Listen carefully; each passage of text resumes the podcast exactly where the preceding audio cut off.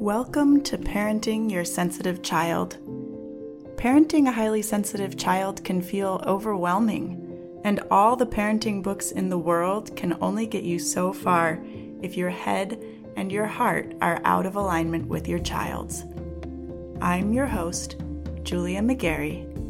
Let's create a new parenting paradigm.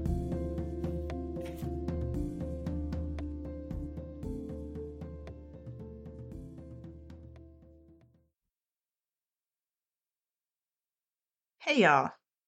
As we know, highly sensitive kids feel things deeply. When they're excited, everyone around them knows it.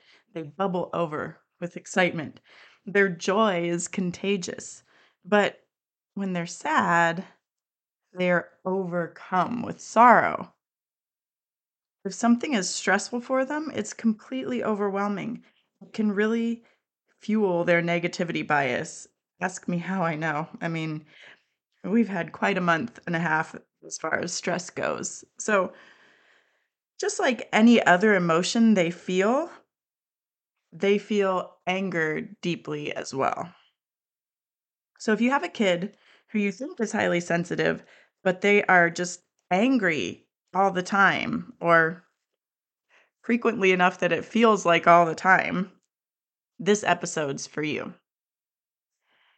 Before we dive in, though, I want to let you know that I've been doing a lot of background, like back end, behind the scenes work to simplify and streamline my online presence. And I'm excited to share that you can now find me at juliamcgarey.com, J U L I A M C G A R E Y.com. My new website is easy to navigate with links to my email list and all the info you need to get started with coaching. I hope you'll check it out and that it makes getting started even easier for you. All right, that said, let's talk about anger. Anger is a challenging emotion for most parents. Most of us got in trouble as kids when we were angry so, when we come face to face with anger in our kids, it can be very triggering. You might think, that's inappropriate behavior, or they shouldn't be talking to me that way, or oh my God, why are they so disrespectful? Or maybe even, whoa, I'm just trying to help here.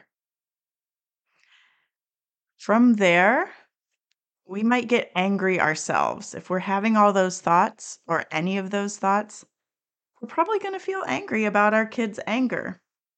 Or maybe we clam up and back off. We might even find ourselves trying to talk them out of their anger, telling them that they're okay, or it wasn't a big deal, or they should be grateful for what they have. In most of these situations, our reaction as adults is driven by a desire to get whatever is happening to stop. It's uncomfortable. We weren't allowed to act that way. But because we weren't allowed to act that way, most of us learned to bottle up our anger. It's pretty rare that this generation of parents was taught constructive ways to express and process their anger. But really, that's what we want for our kids. So, with that in mind, the number one thing you can do to support your child through their anger is to start regulating yourself so you can respond calmly when they are angry. Now, typically, anger comes on fast. So, this is one of those things that might be easier said than done. If you have a meditation or yoga practice in place, or any sort of practice that helps you be more present and attuned to your body, you might be able to recognize the yo- the the yoga, the anger coming on. You might be able to narrate your experience for your child. You might be able to say something like, I can feel myself getting angry right now, and that's not how I want to respond to you. So I'm going to walk away and regroup. Or maybe you opt for taking a deep breath and inviting them to breathe with you. This is a great place to be because it models self regulation for your child. It allows you to model this for your child, which is really powerful. But we aren't all at that point in our personal development. So if you're not able to put this into practice because you see red so quickly, you aren't alone. If that's you, you might be better served by reflecting back on situations where you got angry with your child, with their anger behaviors, and get really curious about why. What thoughts did you have in these moments that triggered anger for you? Were you thinking about how disrespectful they were acting? How you'd never have gotten away with that kind of behavior as a kid? That it's unacceptable and they should know better? This is an important step because when we connect our anger to our thinking, it's easier to separate it from our kids. Okay, if we can see that we're getting angry because we never would have gotten away with shouting at our parents, we can make the next step and see that our kids aren't making us angry. We have agency over that. Additionally, when we can recognize that we're getting angry because of our thoughts about their behavior, we can start to process our anger outside of the moment and redirect our thinking so we can be more present and then actually help them. Okay, so what do I mean by that? Well, if you identify that you think that their behavior is disrespectful and you shouldn't let them walk all over you, and you recognize that those thoughts make you feel really angry, you can likely call up that anger outside of the moment just by focusing on those thoughts. Take the time to do this. Create a quiet moment for yourself and zero in on these thoughts. Let the anger come and then pay attention. Pay attention to where you feel it in your body.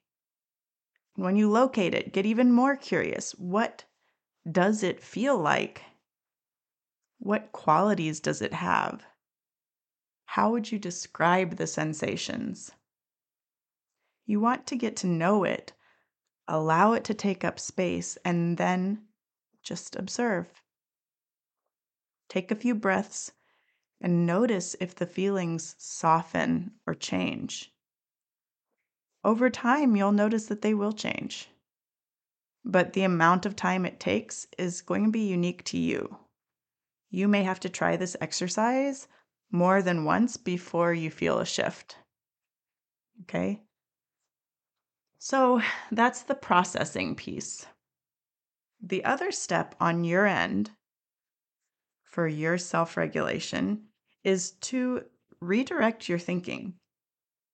Now you've identified the thoughts that are coming up for you and you're you've felt the anger that they spark.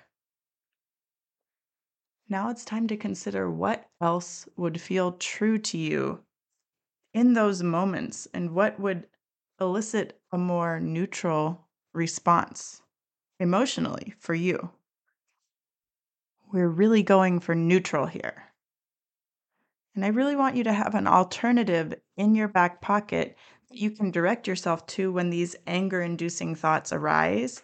Because even when you recognize that that's what's happening, it doesn't make them go away. They're going to keep coming back up. It's just the way that our brains are wired. If we've thought the same thoughts over and over again for a long period of time, those pathways are, are pretty embedded in our brain. We have to do some work to reroute our neural pathways, reroute our thinking to something new.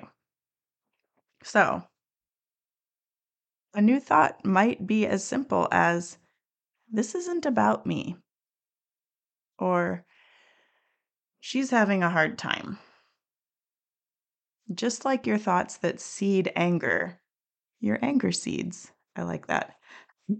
Um, just like your anger seeds are unique to you, these back pocket alternatives are going to be too. So start with your anger seed and see if you can change it in a way that makes you feel more neutral. Remember, it needs to be believable.